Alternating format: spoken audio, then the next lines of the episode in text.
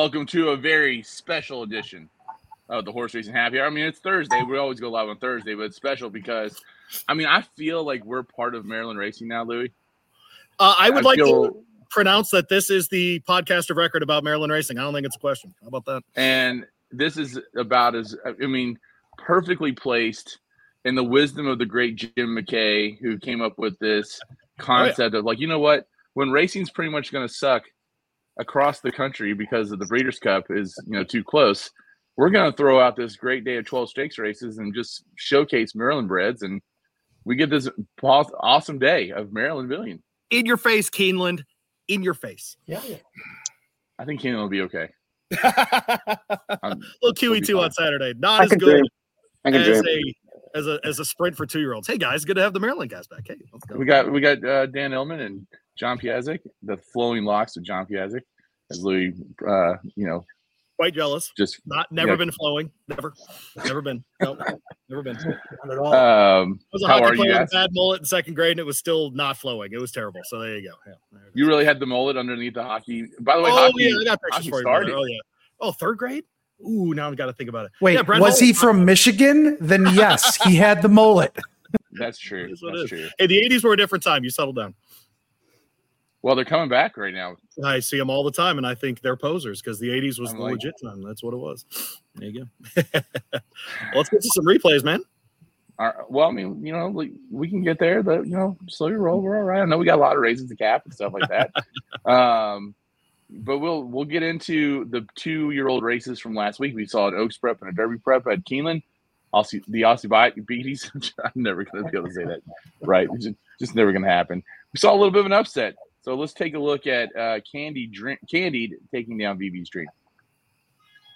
On the far outside, Alice Beach is there toward the inside. Candy's going to swing wide. Candied out in the center of the racetrack. Bright Work is right there, lane off the rail, but Candied rolls on up from the outside of VV's Dream into the final furlong of the Darley Alcibiades. Candied with the lead from VV's Dream and second. Alice Beach is third. Candied, VV's Dream, one, two, deep stretch. Candied, Luis Saez wins. Luis Saez there with Pletcher as the trainer. Uh, you know, third third uh, betting pick. Uh, so it's not a huge upset, but I think everyone thought that the the top two were, you know, pretty strong. So VV's Dream getting upset there, but they're two year olds. There's a long way to go. Louis, what you take say- that race? Yeah, we've actually seen this a lot this fall. Is is a lot of the two year old quote unquote favorites. We'll see the opposite in the next race, of course, but um, a lot of the two year olds have been. You know, uh, you know, third, fourth, fifth favorite ends up winning. We saw it in the Iroquois here um, with uh, West Saratoga, for example, jumping up and winning that one as well. So I, I don't get too terribly overreactive to two year old results, um, but I do think um, it showed that switching leads is overrated. You don't need to do it. You could just pull it and, and just go for it. Um, So we learned that turn the Does number of turns was was overrated last week. what, what an outrageous statement that is. Changing leads is overrated. Maybe changing leads is overrated in the short stretch of the the outside where Candied beat a pretty decent filly in VV's Dream and eight Yep. cows. But at the end of the day, she's going to have to change leads when she goes to Delmar and she faces the oncoming might of Tamara, the daughter of Beholder, who's going to be odds on in the Breeders' Wait, Cup. you're telling me Tamara's a daughter of Beholder? No one ever mentioned that before, ever. Oh my God. If I just Daughter of Beholder. Half Good. right Wow. Now, John, no one would know who she is, but she's going to forge probably a reputation on her own after she takes Candied and her left lead paddle uh, out at sea. Well, I feel like she'd get get a lot of hype on her own, but the fact that she's the daughter of Beholder just elevates it to like the stratosphere. John hates Beholder. I Wow. don't For a I guy that, for a guy that holds the Maryland Racing Museum, a historian, so to speak, to hate a legend, a I Lord uh, don't hate anybody. I don't hate anybody. I like everybody. But I I have do think it's probably impossible for John Oh. Piazza to hate anybody. I'm Yeah, not no, gonna no, go a little too much time with John. Yeah. was- I also want to talk about the evolution of this show, Louis, because you know, not saying that Illman doesn't look good right now, but he used to come on. You know, he would wear a sweatshirt every once in a while, dress the nines. I, what what is on the t-shirt? I'm trying to figure out what you have on your Oh, t-shirt right It here. says it says Dapper Dan. Oh, nice. You're damn right it does. That's right. You're damn You, right. you've never seen a Dapper Dan, Mike? Like I knew that as soon as I saw the picture. I can't see because of like where his like little yellow thing is, and uh, but that's you know, Not so As someone- surprising that uh, that that coastal elite Zach uh, producer Zach knows that Dan Illman's shirt. I'm not surprised by that. I love it. Yeah, there you go. All right. Good enough. Well, let's move I- on look, to that. look, at this point, though, I mean, it, that's, I mean, Candied, I mean, all jokes aside, she looked great. And I don't think she's going to have any trouble getting a little bit more distance, uh, trying to get down a stretch at, at Santa Anita. I think she'll be fine. It's, is she good enough to beat Tamara the other horses, the other, you know, the other fillies that we'll see in that group? I, I just don't know. That was a very nice effort. I'm, I'm not willing to give up on the runner up yet. I thought Vivi's dream Yeah, ran just fine, and that was a good prep for her. I think Candied is going to continue to improve. Uh, I really listen. Tamara is very, very good. The division is still wide open. As you mentioned, these are still babies. They're learning. All right, well, let's move on to the Breeders' Futurity, uh, Grade One Breeders' Futurity.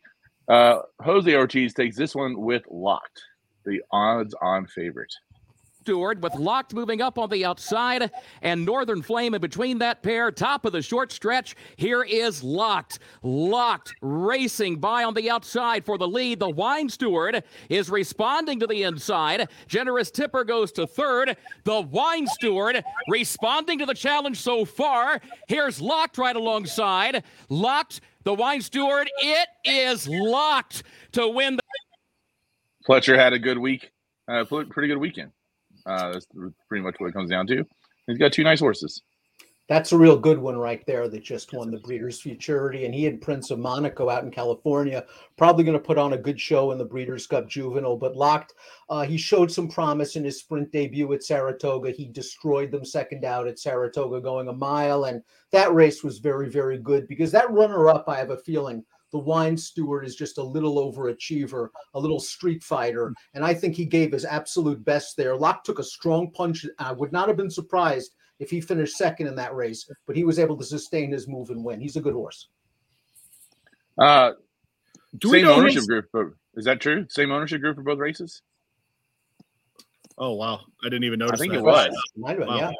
Yeah. Yeah. Uh, I, I didn't mention on the Friday race. It was good to see. I mean, Luis Saez looked no worse for the layoff. Thank goodness. Came right back, looked great at Keeneland over the weekend, uh, last week, and obviously yesterday, today. I, I do. Do you know, um, Dan, the the plans for Locked? Is he going to stay in Kentucky? Is he going to run in the Jockey Club, or is he going to run? Or they're going to ship him out west? During the Breeders' Cup, I would I would imagine I'm 99.99% certain he's going to run there, and he's either going to be the favorite or the second choice behind the Baffert horse, Prince of Monaco. I mean, with a horse like this, he's got the size, he's got the pedigree, he has the will to win, he's got a lot of things going for him. He's a very, very exciting prospect. Do you think we'll start seeing like so?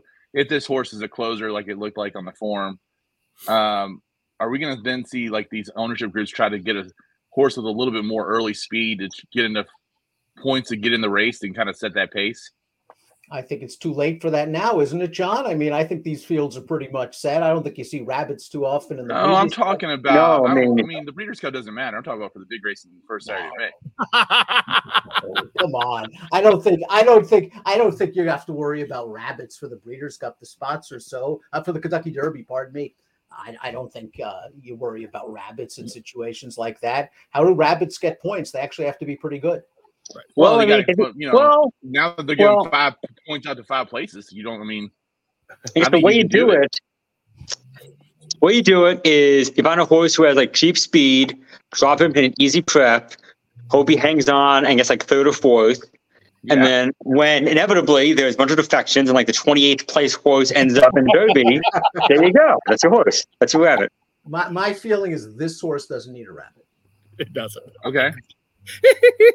28th draws in. That's so true. Oh, well, and job. honestly, like it- when you really look, even though he was seventh and sixth, he was really only one length out of the lead. He was right there. He's more of a stalker than he is a closer. Is that true? I think because of the post position, he was forced to be taken back. He had a terrible post position at Keeneland, the far mm-hmm. outside. I think that was the big worry for the connections coming into the race. Like, how are we going to work out a trip? So I think they had to take back in order to save some ground. If they were forward with him, there was a chance he would have been wide going into the first turn. So I think he's a little bit more tactical than he shows. He's not a burner that's going to go right to the lead, but I have a feeling he's a little bit pace adaptable. Okay. And look with the Baffert running style, es- even you know, especially with two year olds, only three year olds, they're going to want to be near the front or on the Yeah. front, so he'll have something to run at. Simply, no matter who's in that field, as long as there's a Baffert, As long as there's a Baffert, he'll be trained there by will be somebody because else. it's Santa Anita and it's you know. And it, Oh, you're talking about. You're still talking about the Breeders' Cup. I'm still know. talking I mean, about. again, yes, thank you. Dan. you know, uh, listen. I you. I'm on record. There's nothing more overrated than Breeders' Cup Friday. It's a, end of- it's a day of races that ends up meaning absolutely nothing. Wow. So Wow. I I It's do not. the betting. The betting. Sure, sure. Breeders' Cup Friday to me is the is you know Well, don't tell us how you feel about the Maryland Million then. Well, you know, there's one a great horse event. who there's one horse who, if he runs um, uh, coordinated Breeders' Cup Friday, a lot more interesting, and, and that's Fulmineo, who's a Maryland bred, who came in second in the Pilgrim last Wednesday, and might have been the best horse in the race. If he goes to the Breeders' Cup, he's probably a Maryland bred who has the best shot of being there. Probably the the, the only Maryland bred who has a shot of being there. I mean, he he's he's he's interesting in that race at least. I think if he goes, all right. go see what happens. We'll see. We'll cheer for the Maryland Bred on Friday. On that Friday, we'll be There there. you go. There you go. Are you going? Don? Are you going, Dan? I'll be there. All right. We'll go get beers Friday night or something. You know. I Dan's will. gonna pretend he doesn't know who we are. He's like, Is that what it well, it all He right- never does well, that. He and- doesn't big I- time up. depends- I- I'm not going to make any kind of uh, you know firm plans with you guys because I got to depend who else is going to ask me to have drinks on Friday. But basically, you know, where you are, we'll see. Well, the only person who's going to ask us to have drinks is Sherva. So that's it. It's just it's, that's it. And now it's probably not because I might have made him mad. So we'll see. Uh, you know. That's just the way it is. Oh man. Can't keep John Sherva happy all the time. All right. Let's talk about the main event. Let's talk about this weekend. Let's talk about the Maryland Million. Listen, I'm going to put John Piazza on the spot because I know he can give this answer. Uh, just give us a little history about this day and tell people kind of what it's all about for the for the millions and millions of horse racing fans listening listening across the world. And how many It's countries? Louis? 64 questions. 64 countries. Is that what it is? All six 67. We're up to 67 67 countries uh, subscribers all in 67 inhabited countries now. Yeah, how about that? Tell people who might be in Indonesia listening to this show about the Maryland Million Day and, and how important it is to Maryland racing. So it's the 38th Maryland Million. Its its full name is actually The Jim McKay. yes, the Jim McKay Maryland Million. It, was founded by Jim McKay, of course, who was inspired um, by the Breeders' Cup and thought we should have our own version of the um, the Breeders' Cup in Maryland. Because back then there were no like big state bred days the way they are now. So he created um, a Maryland Million um, as a way to celebrate horses who are and and and this is important sired in in in, Maryland. This is an event uh, for horses by stallions standing in Maryland, and it was a huge success out of the gate. In fact, um, I believe the first classic was actually televised on ESPN. It used to alternate um, um, between Laurel and and Pimlico for about the past 20 years. It's been run only at Laurel, and it's been held in October, I think, every year for about the last 15, 16 years. Um, something like that. As I mentioned, it's only for, for horses by a stallion standing in Maryland. The only way a non Maryland sired Maryland bred can draw in, and you'll see this on the AE list, is if a race ends up having fewer than eight Maryland sired entries. If that's the case, then a Maryland bred who's not Maryland sired can draw in. So in a race like, say, um, a nursery or the Lassie, probably won't see an AE draw in because there's a lot of Maryland breds in that field, uh, um, Maryland sired in that field, and it's going to be quite the struggle. But in a race like the Classic or the Ladies or even the Sprint, where there's only eight, nine, ten horses in the main body, it's certainly not impossible that there'd be enough scratches that a plain Maryland bred would draw in. And also sometimes you'll see horses who are not Maryland bred, but Maryland sired in these races. I mean, Anna's Bandit, for example, a few years ago, a very nice um, uh, Mid Atlantic spinner. Uh, she was bred in uh, West Virginia, but by one of the all time great stallions in Maryland history, Great Notion. So she was el- um, eligible um, in the Maryland Million. And this year, the sprint favorite, Twisted Ride, he was bred in Pennsylvania, but also being by Great Notion, he can get in. So that's how it works. it is. That's All right. right, And so the great. classic Market Maven, Pennsylvania bred. Yeah, him too. And Luke Stanton, 99. also a, uh, a PA bred, sired by Divining Rock. So it really, uh, it's an interesting, uh, it's an interesting sort of mixture of Mid-Atlantic uh, connections. But this is their day, and they deserve it. They put on a show all year long, Mhm. And uh, it's, right. an, it's a really interesting card. We're hoping the weather holds out because right now there's a big chance of rain on Saturday. Because as you would expect, you've got pretty big fields, and these are extremely competitive races. These are good betting races. Oh, definitely. So And talk you know, about that a little bit. Sorry, go ahead. uh, Dan, just to- about the weather and and really about you know how the, if the races are off turf, or the tendencies at Laurel, how that all kind of works. Well, um, I, I think that if there's a heavy torrential rain, they'll take some of the races off the turf. But I think for the most part, they're going to try to keep it on, and the course will probably be soft and yielding. Figuring we're getting towards the end of turf season anyway, and these horses have prepared for this all year long. So I think we really need a downpour. If the main track happens to come up sloppy, I don't really want to say there's going to be any sort of pronounced bias until after you watch the first few races, and you're looking for chaos in that situation. You're looking for horses that may not necessarily win, but if that 80 to 1 shot is still chugging along and finishes a good second on the rail in three straight races, you might think the inside is good. And the funny thing is, the forecast has improved actually over the past few days because earlier in the week it was calling for a half inch, now down to a quarter of an inch. Uh, rain is supposed to start in earnest probably around 11 o'clock. As Dan said, I would imagine they'll do everything in in their power to keep everything on, especially because it has not really rained around here in about two three weeks. Which on one hand is kind of almost mocking. It's it's it's it's like oh, it was so nice all week. Now it's raining, but on the other hand, grass is pretty dry. Hasn't gotten a lot of moisture in a while, so that should help um, a little bit on Saturday. He's right. The fir- the, the turf course has been playing very fast times. It looks like it's been very, very firm. It could probably use some moisture. Okay, A reminder right. too, uh, we are presented uh, today by Maryland Thoroughbred. Um, Mhm. Go find them at marylandmillion.com if you're heading out there or are on the fence about going out there. Marylandmillion.com, great resource uh, for all the happenings on Saturday at, uh, at Laurel Park. Should be, I mean, it's it's a great day of racing. It really is. So if you It's my get out Breeders' Cup, you know. Yeah. I agree. And we got a great name in the first race that we're going to talk about. Uh, this is race number five. It's the Maryland Million Turf, mile and eighth on the turf, three year olds and up, $125,000 purse. I'm personally going to see if we can raise enough money. We can buy the eight horse. We can change the name of the horse from Crabs and Beer to, gra- to Crabs and Natty Boh. Little Crabs and Natty Boh. What do you think? Oh, Natty Boh, let's go. Woo!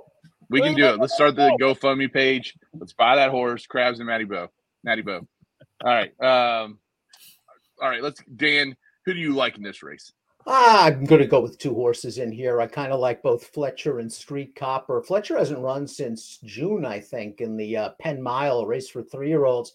It was his turf debut. He was a million to one. He actually ran pretty well against some some good open company. I was talking to his trainer Chuck Lawrence earlier today. He said the horse had some hiccups after that race, which necessitated the layoff. He says the horse is breezing better than ever. They'd always liked him. They tried to get him into the Preakness even by getting the win and you're in and the Tessio. So they like this horse. He's very progressive. We've probably seen the best of horses like Street Copper and Crabs and Beer and Cannon's Roar and some of the old favorites in Maryland. I think this horse has some upside. And my heart said, my head says no on Street Copper, but I'm probably going to use him as well because he might really not want to beat you. I know he won last time out, but he broke a long losing streak in that race. I think he has some hang in him, but he usually shows up in this spot. The distance is good for him. It's all about getting a trip. I'm going to probably concentrate on those two while realizing that Crabs and Beer is a strong contender.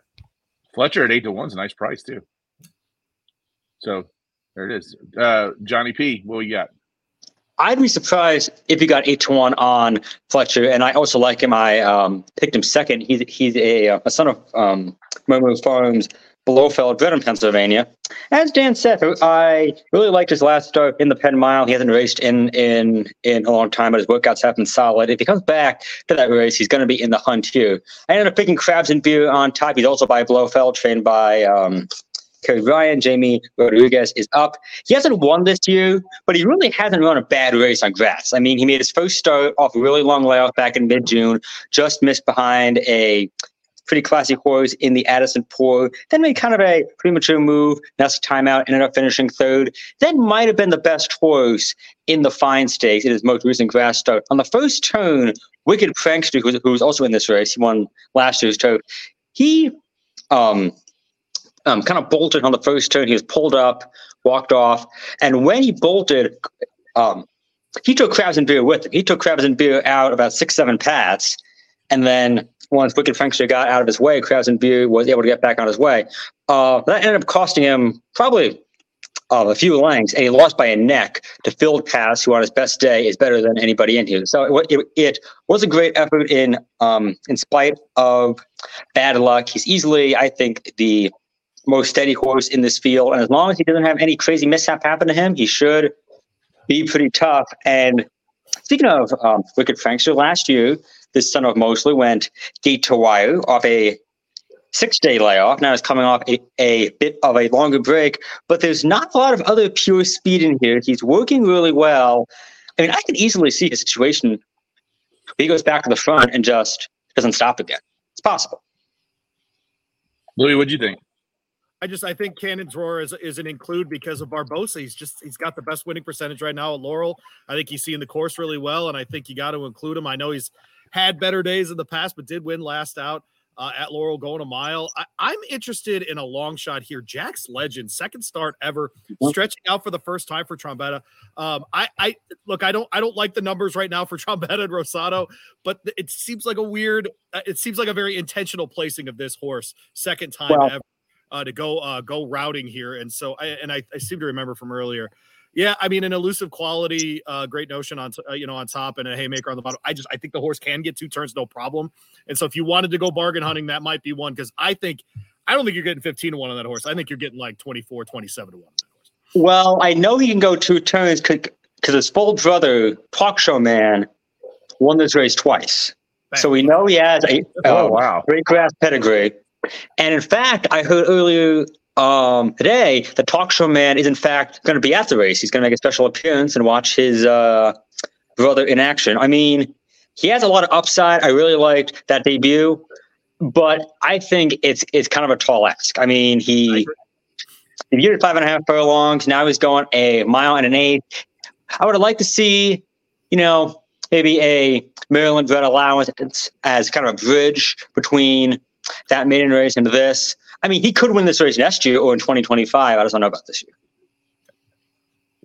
And then, of course, Cannon's run, uh, Cannon's Roar, excuse me, a full grandson or a grandson to Charismatic, who is my all-time favorite Derby horse.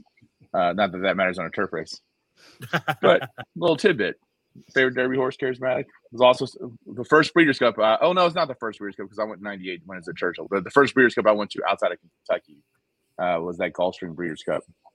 Mm-hmm. Uh, he, yes.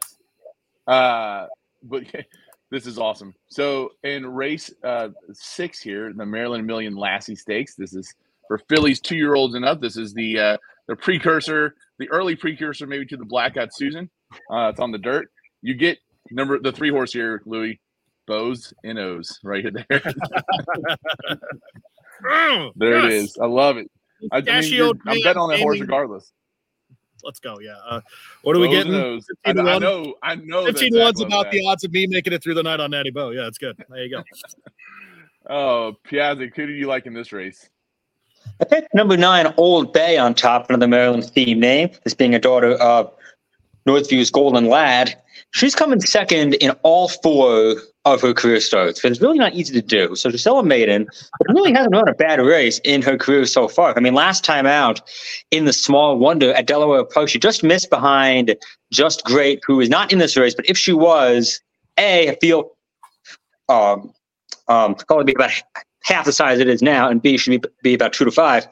Um, but Old Bay almost beat her. I mean, she's about one or two paths further off the rail than Just Great did, and she fought pretty hard in the stretch uh, lost by just a neck, been a career top figure on the Prismatic scale, and if she's going to be 12 to 1 in this race, I don't quite know about that. I mean, it's possible that, given her kind of second out of streak, might not have the heart to win a race and just um, get to the front and stop, but I got to take a pretty long look at it. Also, kind of like number one, uh, remember me, a no guts, no glory homebred for Jerry Robb, who, who ran a huge race in the Keswick Stakes. Um, two starts back at um, Colonial Downs, battled on the lead throughout, missed by just a half length at at 32 to 1, was pressed by Just Great last time out and stopped, but should bounce back here, has a good recent workout, and should show speed from the inside. All right. So, I think, I think, uh, Louis, where did you settle? And I, I, think John's John's pick of Old Bay, the nine, I, I really do think that horse has a serious shot here. 12 to 1 is really nice. I landed on 11, Shine on Moon. Went back and watched that replay. Loved how she ran at Pimlico in that in that maiden special. seemed to just be right there. And when she was asked to go, she went. And I love that with two year olds, especially on the Filly side, if they're willing uh, to do that extra little bit of work, especially in the stretch in their first start. So, uh, love a horse coming out of a maiden win. I think that she's got a serious shot.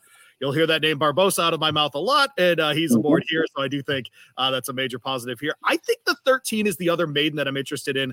Similar track uh, to uh, Old Bay here with uh, enemy number nine. Uh, two runs in a maiden special level, one at Laurel, then one uh, up at Pimlico. Uh, second in both of those. Uh, keeps uh, keeps JD Acosta here. I, I'm interested in her as well. I do think there's a lot of different ways. This is a tough one. This is a tough race. Um, a tough uh, a tough set of horses to figure out. But I would land probably on. I would probably go 11-9 in this race. I do think if they can draw in, if it's there, the 15 coming out of that uh, that win on the turf at um uh Forest Fuel, excuse me, for Dan Ward for Lane Lucy. If that horse can draw in, I think the 15 is interesting here as well. Dan. I love the fact that we pretty much all have different horses because, as you guys said, it's that kind of a race. It's really a dart race. It's wide open. I would go shopping on the tote board before I really land on anybody. Uh, it's a spread race in any kind of multiple race wager. I'll focus on three horses. I think Sheila's War Cloud has to be respected, a debut winner at Colonial. And then last time out, kind of got outrun a little bit in a race with a pretty impressive winner. I think that was a John Servis trained two year old blitzed the field on the lead. This horse will get a better pace scenario in this big field. It's all about whether work out a trip. You know, it's it's a lot of horses to weave their way through or go around. I think that Louis is right about enemy number one going out for Jose Corrales, a guy who's probably one for 70 with first time starters, incrementally better with second, and does very well with third time starters. I think this horse got a good experience last time out, kind of down towards the inside, getting dirt kicked in his face and running on in the end. You won't have to worry about that from the outside post. He just uh, must avoid a wide trip. Listen, there's even a first time starter in this race that's going to be a million to one. I think he's trained by a very low profile barn, Brandon McFarlane. Um, You know, John will tell you that the Blofelds have come out running thus far. I think he's winning about 20% with first time starters. Uh, this guy's half uh, sister or half brother won the career debut in one of the Maryland Million races as a first time starter against winners. So if you want to throw that horse in, it's something like 40 to 1. I wouldn't argue with you. All right. Yeah, we're seeing a lot of, uh, you know, just like John said, they had to be bred by the the, or the sire, uh, and so we're seeing a lot of sires. You know, three golden lads in this race, three made from Luckies, two Super 99s. It's just a, you know, it's just the way it is. Uh, Yeah. We're going on to race seven, Okay. which is the Maryland Million Sprint, six furlongs on the dirt for three year olds and up, hundred thousand dollar race. Here, Louis, where did you land on this one? I, I think this is a we're finally at a race where you have to either choose the chalk or try to beat the chalk here. And I think Twisted Ride is that horse here. I'm going to try to beat. Uh, I'll go to the eight horse on top here uh, with Al Loves Josie. This is a horse we've seen before, seven lifetime wins. Uh, at the track, four-year-old uh, gelding son of uh, of Holy Boss there. Uh, Street Bros, uh, Lemon Drop Kid on the on the on the two sides of the breeding there. Has Perez in the in the um, in the irons again. Ran in that restricted race up at Pimlico last out over good go, lost a swill by about a length and a half, and then there was a um a gap of seven thousand feet to the next horse. Uh, so those two were in the race, and then everybody else. Uh, thanks for coming. And so uh, interested to see if uh, L of Josie second time without Lasix. I do like that angle as well. Uh, getting a little bit more used to running uh, like that. Then I also then I went to the seven. Uh, Johnny's from Albany. Rodriguez. Capuano here. Uh, don't hook up a lot. Of course, one last out. That is a good angle. Uh, good enough for Phil Capuano in his barn.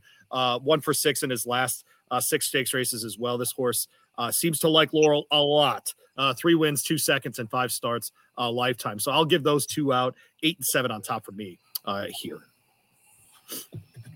Okay, I don't, don't know why the dogs are going. You know, they wait till now to go crazy, but it is what it is. So, Yeah. uh, Illman, It's their happy hour like too. It is their happy hour.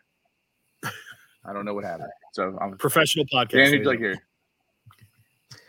Um, I, I have to disagree a little bit with Lou. I think Twisted Ride's the horse to beat if he shows up. Uh, his last race, I don't think was indicative of his true abilities because that was a five eighths dash at Monmouth, and that race is all about speed. And he was put on a hard chase, three wide and in between, and it just didn't work out for him.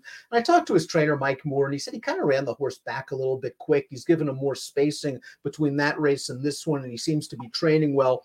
The one caveat is when I talked to the trainer, he said I'm very worried about a wet track. I don't think this horse likes a wet track, so you might want to downgrade him if this track comes up sloppy. But I think Twisted Ride, if he shows up, is the horse to beat. I do want to spotlight a long shot because Louis right. Al Loves Josie is a strong contender in this race. But what about Sevens Eleven, a horse that came off a layoff, and I think he prepped in that turf race. I think they were just giving him one, and boy, they gave him one because last time out he aired. He just looked like a completely different horse, and he might be the now horse in this division with a little bit of upside.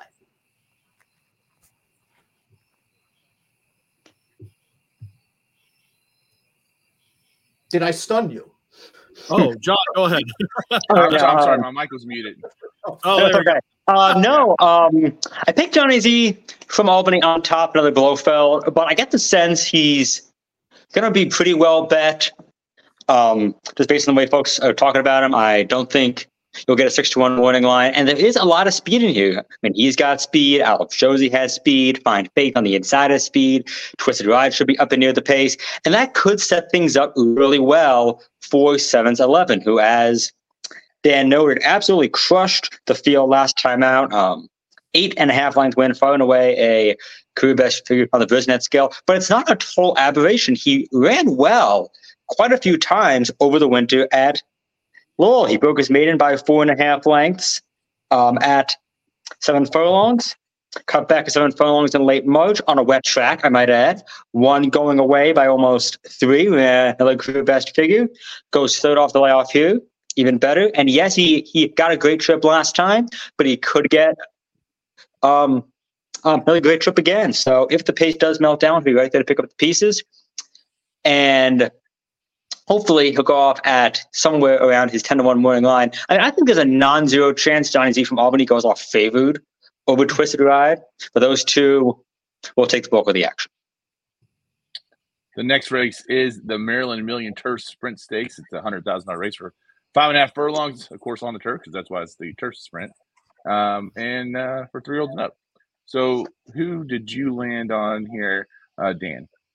Well, it's the rematch. Witty and Sky's not falling. They ran 1 2 in the Ben's Cat. John and I were talking about it in the winner's circle after the race. We were looking forward to the rematch in the Maryland Million, and it's nice to see that they're both here. Witty, of course, is probably most famous for being the little half brother to Caravel, the winner of the reigning Breeders' Cup Turf Sprint winner. So Witty is living up to his sister by being a nice stakes winning turf sprinter. Uh, it was kind of an interesting race. I would I would urge all handicappers to go back and watch the Ben's Cat because it was kind of a tale of two trips. Witty's a horse that tends not to break well in his races. He broke a lot better in that spot, but then he ended up very wide into the stretch. Sky's Not Falling, on the other hand, was sort of buried in between between horses turning for home. He did get a seam at about the eighth pole, and they fought on from there with Witty getting his head down in front. I think they're equal in ability. I think Witty will probably be a much shorter price, but uh, I also think that Witty's going to get it done one more time.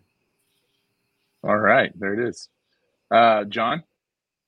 My thing about Witty is he just does not really like to win. I mean, going into the Ben's Cat, I said if there's ever going to be a field he's going to beat, it would be that one because he looked so much the best on paper going in. He had run seven times in the year, no wins, five seconds, and his.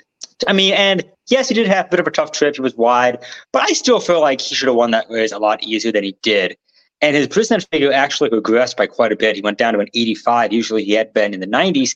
Had he run his usual race, even with the trouble, he probably should have won by a few lengths, and he didn't. So I wonder if, if he kind of just likes running with a pack and not being in front that much, that he'll like run down to his level of competition and would almost like rather run second or, or third. And in a race like this, where he's going to take a lot of money, I'm to, I mean, I, I, it would be nice if he won. You know, he's Caravel's half brother. He's by Great Notion, who is closing in on second place all time in the Million Stallion rankings. I think he has 19 wins coming into this year. But I'm gonna take a shot against him, and, and that shot comes with number three, uh, Synergy Star, also a great notion for Kenny Cox and Virgil Lynch.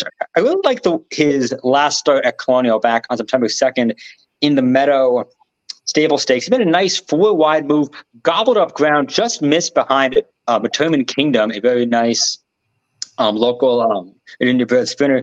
Ran a big figure and had been in good foot uh, good form on dirt prior to that, really ascendant form. I mean, um, he beat a second level field pretty easily on dirt two starts back, just this behind Indian Lake, nice local allowance horse.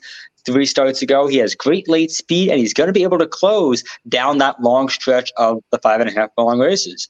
And so I think if you want to take a shot against um, a big two in Witty and Sky's Not Falling, um, Synergy Star is your best bet. All right, Louis, where do you land? I agree that those are the top three. I am fascinated by a horse in this race. A three year old who's raced twice as a three year old after not looking good at all as a two year old is the number two Tidewater out of the Ooh. Aguirre Barn. He has three wins this year. Two of those are with him. Uh, 30 to 1 here. 58 flat last out at uh, in in a five furlong sprint. That's the kind of time uh, that can essentially beat anyone on the planet. That is really fast and really really capable. Interested to see the conditions, but if you're trying to fill out a trifecta, something like that, I think this is the kind of horse that can pick off a check. 30 to 1 right now. That's awesome. I know, I know. Yeah. I think he'll be every bit of it. Yeah, I picked him I'm- fourth. And, uh, um, I picked him fourth on the uh, racing biz, and it's interesting because this sire is outflanker, long, long time Maryland stallion who recently died, um, and he's perhaps best known as the dam sire of Nick Scott. He was a sire of Cosmos Buddy, a Maryland Million winner in her own right, and of course Cosmos Buddy, best known as the dam of Nick Scott. A little bit of Maryland history there with Tidewater, who, as you said, has run big in both of his starts this year, and it will be a great story. You know, the um, the Little Man Farm home. But I get the sense a lot of people around here are, are going to be cheering for him on Saturday. All right, so we had the uh, race for the two-year-old girls, and now we're going to go for the two-year-olds. I guess they could be whatever they want to be. Uh, the Maryland Million Nursery Stakes is a hundred thousand dollar race, six furlongs on the dirt. Where did you land on this one? Uh, we're going to start with John here on this one. Pick number six, Kohler's on top. He's a Pennsylvania bred son of Fan Box, trained by John Servis. Abner Adorno comes in uh, uh, for the mount on this Parx dark day. I really liked his maiden race. He chased the pace, ended up coming in second um, the big figure behind a horse named Notice of Action, who came back to win the Prince Lucky Stakes on the Pennsylvania Derby Day undercard. Kohler's also ran in the Pens- um, um, on the Pennsylvania Pennsylvania Derby Day undercard in a maiden race. Got involved in a, in a three pronged speed duel. Ended up fading late, but still held okay. Uh, held on and got third. His Brisnet figure um, climbed a bit, ended up falling to an 82, but it's still a lot better than anybody else in here has run at any point in their lives. And it was kind of and it was a um, aggression for him. I think that's pretty good. He has blinkers here. I think that'll help him show more speed and help him stay a bit focused in the stretch. I like that Adorno's coming in for the mount, and if he can get a if he can break well and get to the rail and the lead, he could prove tough to catch. Louis, I landed on a five on top here. Blame the Tucks, actually coming off the turf here to run on the dirt. That's a good angle with Carla Morgan, the trainer there, uh, for the last uh, 16 of one going turf to dirt for her. Uh, smaller barn, smaller operation, but this horse showed me a lot of colonial. I think that switch to dirt won't be too much of an issue. Uh, for this uh, this uh, son of Holy Boston, so interested to see second timer. Can they can they you know repeat that form for the first time out? Um, I, I, think that he absolutely can. Remind me of the rules here, John. Is the 13 very unlikely to draw in because we have to get down to eight? Yeah, he's uh, going to need four scratches. Plus, he's stabled in Kentucky. Um, so I had this image in my head of Brendan Walsh, like at in the paddock at Keeneland, like calling the the uh, Rays always three times a day, going, "So, is anybody going to scratch? Anybody scratch? Anybody to scratch?" Uh, so I would not hold him breath on. Got Uh, call me anything again. All right, so I'm not going to give out the 13 then. How about that? And uh, we're going to move on to the four, Catahoula Moon here. Um, obvious connections here, John Robb and, and Xavier Perez. I, I do think that this horse uh, has a very, very serious shot. Uh, ran in the slap last time at Pimlico, and I thought pretty well. So if it is a wet day, I think that horse will be fine uh, over wet go at Laurel. Um, 0 for 2, but that was uh, prior to breaking the maiden up at Timonium. Six and a half furlongs at Timonium. Is that two turns? Two Am I Yes, remember- it is. That is a Mhm. two turner. Okay, so a horse has shown that. So as Dan likes to say, we're cutting back here to one turn. How about that? Right. And so uh, I'll I'll put the four in there. I'm going to concentrate on the five and the four here in this one. Be careful, Louis. You might sound like you know what you're talking about with that farmland. Whoa, Uh, I, like. I, I like two horses in this race. John's top pick, Kohler's, I think is very, very logical. But I think you guys missed the boat with Foolproof. I think Foolproof. I like him too. I picked him second. race. Yeah, uh, his career. uh, You've seen progression in both starts. In his debut, he kind of was very, very green in that race. He was down inside. He was lugging in. He he ran on in the end to be second. There was something there. They equipped him with blinkers, and it's very funny watching the replay of that race because Foolproof just looks like a compact, sprinty type, and he got to the lead in there. And there's some big giant sea monster chasing him that from a first time starter from Arnaud Delacour. And it looks like a lion chasing a rabbit. And I'd be running fast too if I was foolproof, if I had that thing chasing me. And that horse, I think, has some ability. And Foolproof never gave up. He kept right on going. He won the gallop out very easily. Uh, I think he's on the improve this horse. And I like his outside post position. He gives the jockey options. He's fast enough, I think, to make the lead if he wants to go. But if others are hell bent on it, he can sit just off. All right. I'll tell you, man, this this day must is going to be really wide open because I mean, you guys have all pretty much been all over the place. It's, it's kind of exciting.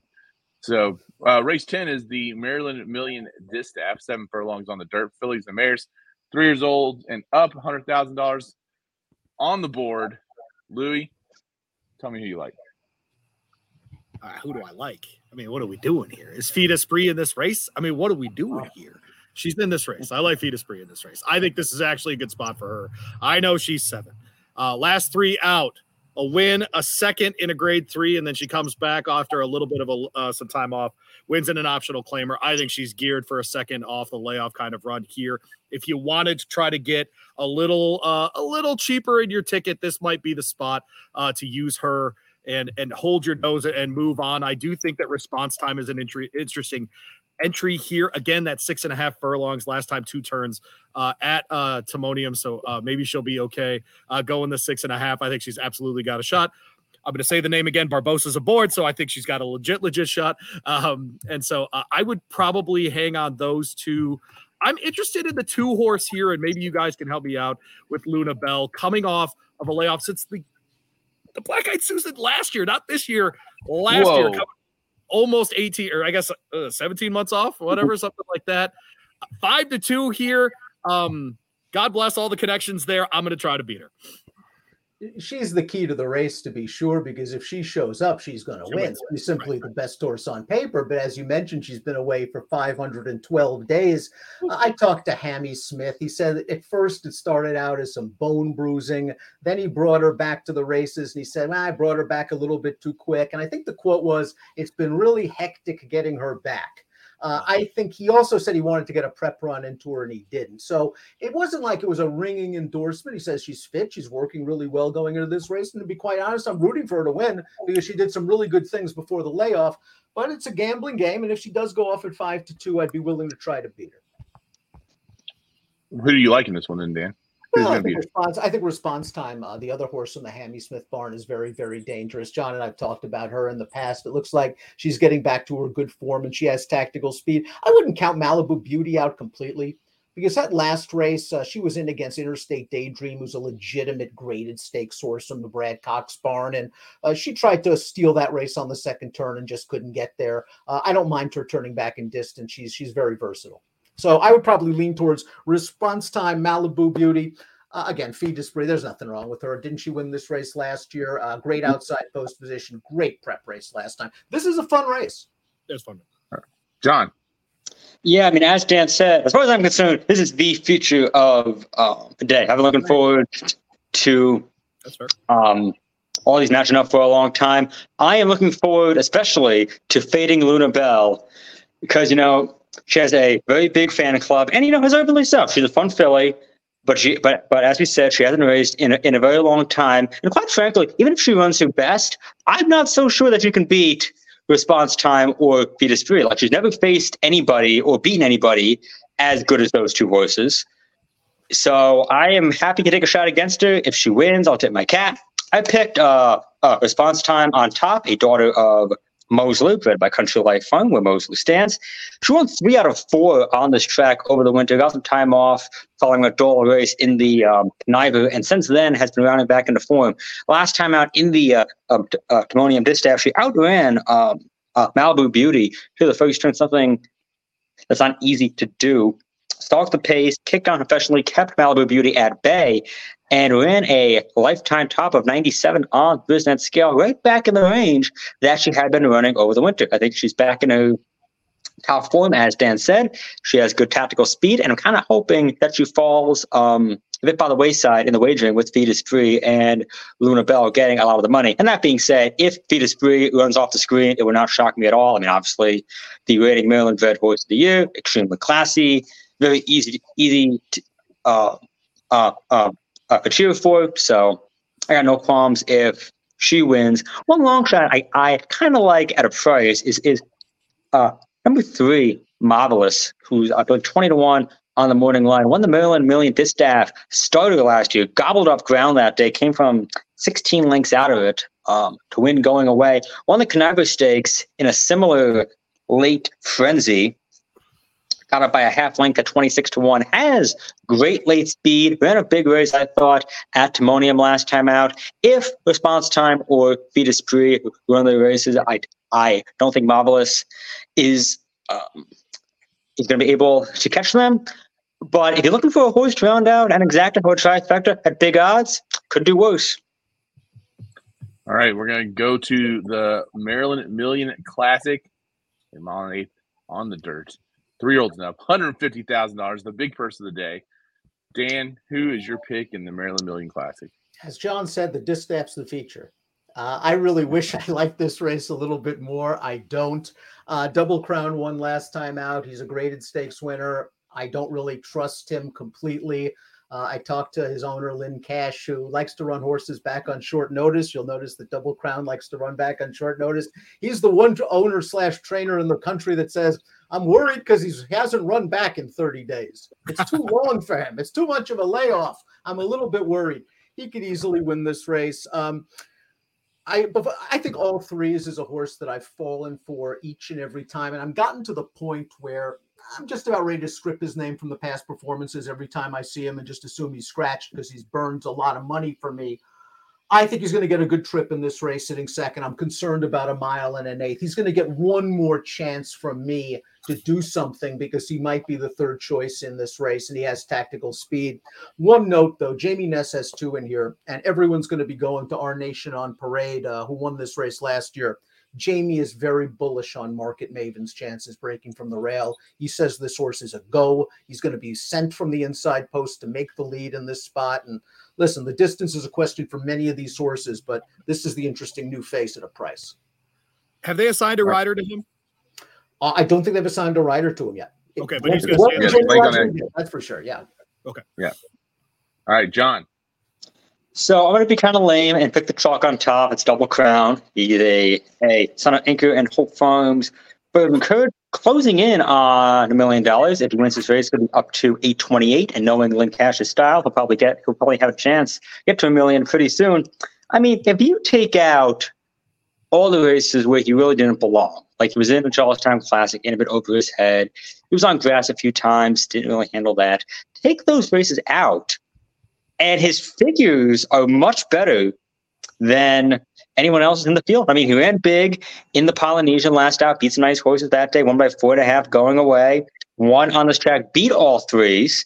Um, a few starts back at Laurel back in mid-August. Ran a huge figure that day. Ran a solid third, um, going one turn mile back in mid-July. He has plenty of back class, including a win in the Kelso last October at Aqueduct. And I think he'll get a pace to run into. I mean, our nation on parade is likely to show speed. All threes, of course, has speed.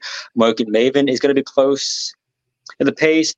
There's definitely a chance the early tempo is pretty fast, and if it is, you know, it's, it's going to play right in a double crown's hands. I'm kind of hoping he he doesn't go off as low as nine to five. I'm hoping maybe like five to two or three to one, but he's pretty hard to see past. To Dan's earlier point, this is a horse who, in the matter of less than a month, from August 13th to September 10th, ran four times at 4 Mhm. different tracks and won Yeah. two of those races. Yeah. I mean, because is, of because of guys like Lynn Cash who trains Beverly Park, a horse that's run off something like what 13, 14, 15 wins in a row at some point, John, in starter Mhm. allowance races all across the Mid-Atlantic. Lynn Cash just hooks her to a trailer, takes her to a track that runs a five thousand dollar starter allowance and wins, but runs her everybody every single week or something like that. Some tracks have even mandated a rule called the Beverly Park rule because they're so afraid of these horses running so often. And good goodness gracious, what could happen? That you know, it's almost like if they run five times in a month, you can't enter them. And Lynn Cash was telling me about that earlier today. So he's very frustrated by that rule, and you should be. Uh, all right, Louis, what about you? I'll make it a clean sweep with the two on top. I do think the eight loose ends is an interesting entry here. Um, I think that horse will love the stretch out to a mile and an eighth. Um, I, I think uh, going back watching that that race last out at Delaware, no one was catching that horse. I got I, look full disclosure. Everybody in this race is better than everybody that was in that Delaware race. But I do think that this is the kind of horse that can pick off, be second in an exacta, something like that. Really relish the distance. And so if you're looking for a horse to fill out your ticket, that might be the one. All right, I just have like just a problem with the name Double Crown. If they're going with two Columbus as the uh, as the mare and Bourbon Courage as the sire, and if they're like if it's supposed to be like a Double Crown Royal, which is not a bourbon, you know, I can't do it just out of uh, you know, just can't do it. Can't do it. Double turkey Yeah. or something, or or double forest. or Yeah, you got to call. like I, I, I, next next time you next time he runs, I'll put that in the analysis in the form. Yeah, definitely do that Yeah, Mike, because it matters. he's a right now. classy horse, You need to Mike know Gandolfo doesn't like his name. Know your whiskeys. All right. Listen, Strong in the stretch, like all over. comma, named after Canadian whiskey. Turf Jeez. Rider Association member Mike Gandolfo does not like the name. The inconsistency in the name really bothers me here, whether or not this horse can run fast. So, um, all right. The last race we're going to talk about is race 12, the Turf Starter Stakes, mile and a 16th on the turf, three year olds and up, $50,000 purse. What is this, an allowance race? Uh, no, I'm just messing with you guys. Louis, who do you like here? I'm getting pointed. Louis, Louis, you got to say it. Talks, give credit to the racing office. This is a fantastic race on which to end this card. A fantastic race. Yes, we always give him a hard time. Dan loves the Even if it comes Dan's off the of the turf, this is a fantastic race. And I, so talk to me, boys. If this is, if we do have a lot of rain, it would this be the race to come off the turf? Yes, if anything comes off, it's going to be this race, I think. I okay, I agree with that. Okay, I took that sort of into account when I looked at uh everybody. I think that Brilliant Chase, no matter the condition, is the is the the horse to beat here. The three horse. Uh, interested to see if that horse can run it back after uh, a sloppy go at a claimer at uh, at Parx. Uh, we'll see if that horse is uh, capable of doing that. We'll go outside to this or right to the middle of the pack, I should say. I like Bonded in this spot too, um, coming off of uh, three wins and nine runs this year, one for two at Laurel Lifetime. Uh, has been running in those allowance and claiming races, but so has everyone in this field. Uh, interested if the connections uh, could get it done there as well. And then I went even further outside to the nine horse here in Nick Papa Giorgio, who we talked about. Great before. name. Great, Uh, it is a great, great name. name on this one. Uh, ran in a in a turf race on Maryland Million Day last year. Gets over. Uh, he's going to try to stay uh, on the turf here. I thought ran a pretty okay race last time. First claim here uh, for the Colt Barn, who does a great job uh, first time off the claim. So three, seven, and nine for me in the last. I mean, Vegas Vacation is the worst of the vacation movies, but the nod to the fake ID of. Rusty when he goes to Las Vegas is fantastic. Yes. Um, all right. Who I got next? Dan, who do you like in this one? Um, I respect Nick Papa Giorgio, certainly. Uh, you mentioned the barn off the claim. I think he's something like seven for the last 19. And I like that they claimed him probably for this spot. I think Right. they figured this horse is going to, you know, he fits this condition like a glove. Let's take a shot. He got wired last time out. Now he catches a big field and he'll get a little bit more pace. I'm going to use him. I'm also going to use the last sip, who's a horse I've never really been a big fan of, but I'm starting to come around. Back in June, he beat four next out winners. And after that, they kind of, they, they, they kind of tried different things for him. Uh, first level allowance horses where he was in likely a little bit too tough. Then he runs against Krabs and Beer, who's running in the Maryland Million turf. That's just a little bit too tough. Then they sprint him, which isn't what he wants to do. And then last time they ran him on the dirt, and he threw a fit in the post in the post parade, ran away. I'll throw that race out. Uh, blinkers off, I think works for the last sip. Uh, he fits with these horses on his best day. It'll be a good price. John. I ended up going with number four, um, Sorolla on top, Milan Velocevic Trains. Sheldon Russell is up off to a bit of a slow start, by the way. Sheldon is three wins and 30 mounts, but 10 second place finishes. This one closed pretty well last time out against Norman's at two foes. He was far behind early on, and he had been far behind in his last two starts. Couldn't quite seal the deal. Last time, though, he did get the job done off mild fractions. Um, Um, got up and won by three parts of a length. Ran a career best figure. Has some of the great, um, has some of the best late pace figures in this field. And as long as he can stay out of trouble, he he should be rolling late. If this race does get moved to the main track, I think Brilliant Chase could win, even if he started from the literal parking lot, not the metaphorical. Well, there it is. There, there's your Maryland Million Day handicapping. Get the gold book. Get all of Louis' picks Yeah. for the race. Louis, plug it real quick. Yeah, goldbookbets.com. I know that John's going to have all his stuff up at Racing Biz, of course, B I Z. Uh, go check out all their stuff. And Dan, where should everyone find all of your stuff? I imagine you're talking QE2 a little bit too this week. You're talking QE2 on the Daily Racing Form YouTube channel. Check it out. We got uh, all of our stakes previews there. And for the Maryland analysis, drf.com, I've got some stakes previews as well where I talk to some of the trainers, get their thoughts on the big races also. All right, I love it. And listen, if you get John P's picks and he's hitting early, just ride him the rest of the day because That's pretty much right. Yeah. he Not literally, though. when, when he's hot, huh? So not when literally. you're hot, you're hot. So With that hair, That's- he's that's always hot. is. The, um, that's right, man. yeah, yeah. What do we think the late pick five pays on Saturday, Dan? That's a good question. You know, uh, I think it's going to pay pretty decent. I'm going to do too. guess, oh, I don't know, uh, one thousand one hundred and nineteen dollars and eighty cents. Okay. All right. That's pretty good. Reminder if you are new to our Maryland shows, 12% takeout on those pick fives. One of the very best.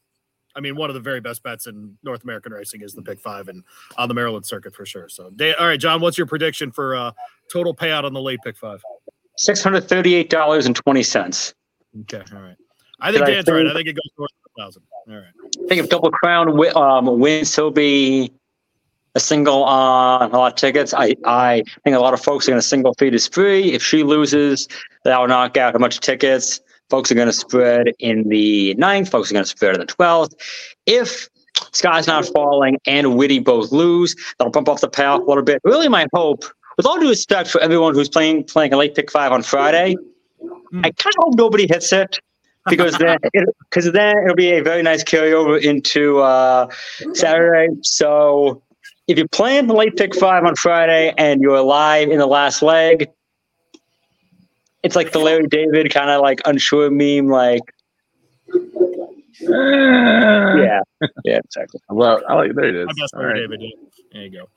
All right. All right. Well, we're gonna pay the tab. We're gonna get out of here. Thanks again to Dan and John for joining us, talking Maryland racing. And again, we'll be back. I'm sure of it uh, for in the spring with our road to the Pimlico. Uh, so uh, it's going to be a busy weekend for us. So Pimlico weekend or Preakness weekend next year because uh, it, we're hosting the PGA Championship here in Louisville that weekend as well. So I'm going to do a couple days of the PGA Championship, and then I guess Louis and I will probably hop in a car or catch a flight. There you go. Zach and, and There you go. A little, little practice round and then a little uh, little Preakness. How about that? There you go. Yeah, there it is. There it is. All right, guys. Uh, we'll see you next time on the Horse Racing Happy Hour.